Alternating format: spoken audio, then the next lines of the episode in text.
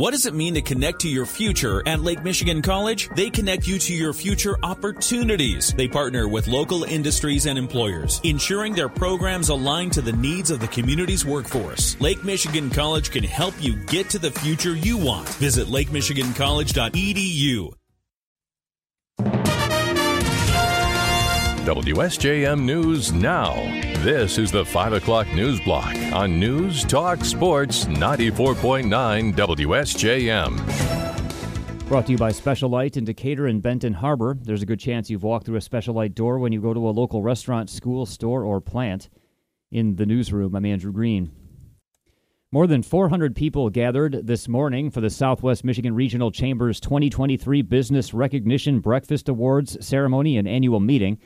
Several local businesses were honored, including Josh Kitchell of Coloma's Mosquito Mob Service, who delivered a powerful moment to the audience. I challenge you to be an agent of change. You can't help everybody everywhere, but you can help somebody somewhere. So think about that today. What can I do to make a positive impact on beautiful southwestern Michigan? Sawyer's local pour won Best New Business, while Stevensville's Full Circle Cafe took home Best Small Business. Berrien Springs Public Schools got the Economic Impact Award, while the Children's Advocacy Center of Southwest Michigan received the Nonprofit Excellence Award. The Pat Moody Award was given to Thomas Starks of Starks Family Funeral Homes. You can find out more about the Chamber ceremony at our website. Work is about to begin on Phase 2 of Whirlpool's Lakeview Bike Trail in the Benton Harbor area. Whirlpool's Deb O'Connor tells us Phase 1 was the five and a half mile bicycle trail near the company's corporate headquarters on the east side of M63, completed this past summer. Starting next week, construction starts on the west side of the road. There will be a two and a half to three miles of trail, and there will be more of a focus on jumps and features. And but the outer loop will be rider friendly to all levels, and then the jumps will be toward the middle. So it will be more advanced riders, but it will still be rider friendly to all levels. O'Connor says Whirlpool wants to encourage healthy living for its employees and the community, and that's why the trails are open to the public. After phase one of the Lakeview Trail opened last summer, Whirlpool saw around 150 people out there each day. A tunnel is being built under M63 to connect the east and west portions of the trail, and that work will have part of the road closed starting on Monday and lasting through May.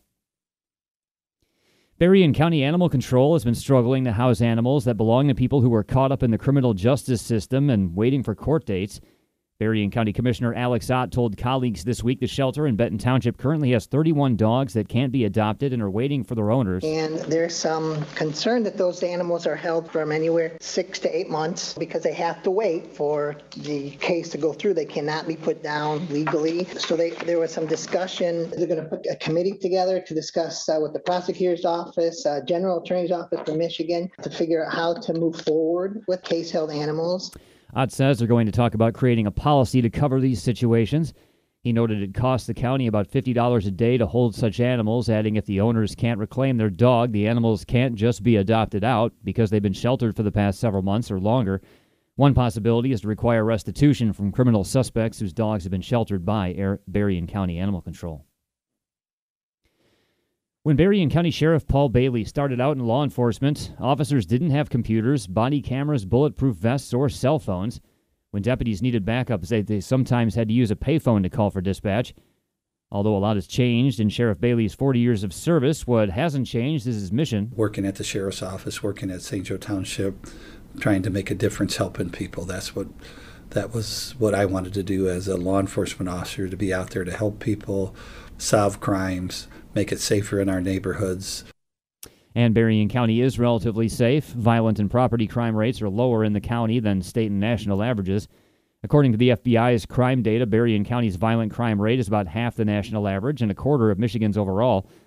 So, why retire now? Bailey says it's time. I'm 67 now, and I said that uh, it's time to go enjoy family more and, and do a little bit of traveling, but do other hobbies that I haven't done since I've been sheriff uh, before I get too old to do it. Bailey will serve out the remainder of 2023, but he's stepping down a year before his term is up. He's recommending to the Berrien County Board of Commissioners that Under Sheriff Chuck Heit take his place in the interim before the next election. 40 years of service, a lot of ups and downs, a lot of law enforcement, and a legacy that'll be hard to replicate. But Sheriff Bailey will be the first to tell you he didn't do it. It was the people around him. Bailey will leave office at the end of 2023. 31 police officers from around Michigan have ga- graduated from the Teaching, Educating, and Mentoring School Liaison Program, and they're now trained to work with schools to teach kids about staying safe. Among the graduates are officers from the Allegan County Sheriff's Department, the Buchanan City Police Department, the Coloma Township Police Department, and the Van Buren County Sheriff's Department. Michigan State Police say team is uh, taught to grades K through 12 by police officers with the goal of better equipping the kids to protect themselves. During their training course, the officers received instruction in student and juvenile psychology, classroom management, and public speaking. They'll now go to schools to talk to the kids about personal safety, how to dial 911, and dating violence. The team curriculum has also been updated in recent years to address school safety and security, bullying, cybercrime, social media, drugs, and vaping. The Region 4 Area Agency on Aging will welcome legendary sports announcer John Keating to South Haven this month. The Campus for Creative Aging's Amy Nichols tells us the event is the kickoff of its 2023 speaker series, and the evening has been deemed baseball, blue lines, and beer. Keating is a longtime Bally sports announcer for the Detroit Tigers and Red Wings. Nichols says that he's won 20 Emmys over his career in radio and television sports broadcasting. He is going to come and talk really about a little bit about his career, and he's also going to talk about aging with purpose because he is above the retirement age and he just keeps going strong, and, and it's given him a purpose and a meaning, and he's going to share that with us and also with his um, fantastic sense of humor. Nichols says the Area Agency on Aging is teaming up with Three Blondes Brewing and Lake Michigan College for the engagement to be held at Lake Michigan College in South Haven on February 27th at 7 p.m. Tickets are $25 and will include a glass of beer from th- Three Blondes. You can get a ticket at campusforcreativeaging.org or you can call the Campus for Creative Aging. And the Michigan Department of Natural Resources has released a recap of the 2022 deer hunting season. DNR Deer Management Specialist Chad Stewart tells us uh, 2022 was the first year that hunters were required to report their deer harvest within 72 hours. Thanks to data that rule is generated, the DNR can see statewide harvest numbers earlier than usual. So, why did they start requiring the reports? We've always estimated our harvest through a postseason harvest survey administered to a random subset of hunters, and that generally gives us an estimate on all the data that we need. But what we were experiencing using those surveys was a, a declining response rate. Stewart says in an average year, hunters will take about 400,000 deer statewide, and in 2022 is shaping up to be about the same, although the number of deer reported is lower because not all the hunters are following the new reporting rule yet. How many of those deer were taken in southwest Michigan? Berrien County, we have about 2,800 deer harvested, about 1,200 antlerless deer, and about 1,600 antlered deer. And in Van Buren County, we had 4,500 deer harvested. For 2022, 586,000 hunters bought a deer license, which is about 1% less than the previous year. Most of the deer taken were during firearms season, with Stewart noting about one deer every second was taken on opening day. WSJM News Now continues with your Bloomberg report.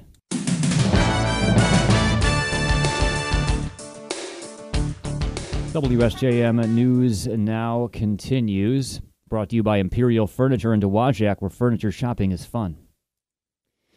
There are worries over toxic chemical exposure growing in East Palestine, Ohio, following the train derailment two weeks ago. ABC's Karen Travers is the latest on the Biden administration's response. The Biden administration is sending medical personnel and toxicologists from the Department of Health and Human Services and the Centers for Disease Control Prevention to conduct public health testing and assessments in East Palestine. This is in response to Ohio Governor DeWine's request for additional federal health support. Administration officials said repeatedly on a conference call with reporters that Norfolk Southern will be held accountable for the train derailment and the aftermath. But on the specifics of what that means, officials could only say the rail company has agreed to pay for for cleanup costs, and the federal government is exploring a legally binding order to make that happen. Karen Travers, ABC News, the White House. Oregon's legislature is considering a bill that experts say would create the nation's most comprehensive law against paramilitary activity. In recent years, the state's been a hotbed of extremist incidents, including a breach of the state capitol and a takeover of a wildlife refuge. The bill would create civil remedies in court if armed paramilitaries interfere with another person who's engaging in an activity they have a legal right to do. And a court could block a paramilitary group from pursuing an activity if the state attorney general believes it would be illegal conduct. The measure also enables anyone injured by paramilitary activity to sue. The now fired Memphis police officers seen on video beating Tyre Nichols last month were in court today to answer criminal charges. More from ABC's Brian Clark. After the five former Memphis police officers pled not guilty to criminal charges in the death of Tyre Nichols last month, the family of the 29 year old told reporters It's a glorious day. This is the beginning of the process. Nichols' stepfather, Rodney Wells, his mother, RowVaughn Wells, said of the five officers in court They didn't even have the courage Mm. to look at me in my face Mm.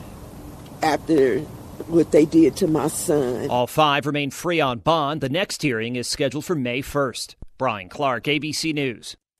To millions of viewers, Fox News hosts gave allies of former President Donald Trump a platform to champion false claims that he lost the 2020 election because of voter fraud. To one another, they expressed doubts about the claims and mocked the people making them. Private exchanges between Fox News hosts Tucker Carlson and Laura Ingraham and other network bigwigs, including Fox Corporation chair Rupert Murdoch, show a wide chasm between what the network promoted in primetime and the doubts that its stars held behind the camera. That's according to new court filings in a defamation lawsuit being waged by a company whose voting systems were often maligned on the air. Four U.S. service members and a working dog are receiving treatment at a medical facility after being wounded on a mission that targeted and killed a senior ISIS leader on Thursday. ABC's Em Nguyen has more. During a partnered U.S. and Syrian Democratic Forces helicopter raid in northeastern Syria targeting ISIS senior leader Hamza al Homsi, an explosion wounded four U.S. service members and one working dog. Al Homsi was killed in the mission. The U.S. service members and working dog, who are also members of the U.S. Special Operations Forces, are receiving treatment in a U.S. medical facility in Iraq. Em Nguyen, ABC News, Washington. U.S. officials say the military has finished efforts to recover the remnants of a large balloon that was shot down off the coast of South Carolina, and an analysis of the debris so far reinforces conclusions it was a Chinese spy balloon. Officials say the U.S. believes the Navy, Coast Guard, and FBI personnel collected all the balloon debris off the ocean floor. That includes key equipment from the payload that could reveal what information it was able to monitor and collect. U.S. Northern Command says the recovery operations ended Thursday and the final pieces are on their way to the FBI lab in Virginia for analysis. Thousands of miles from the front lines, a sprawling manufacturing plant in the small Midwest city of Lima, Ohio, is playing a critical role in the effort to arm Ukraine as it fends off the Russian invasion. The plant is owned by the Army and operated by General Dynamics.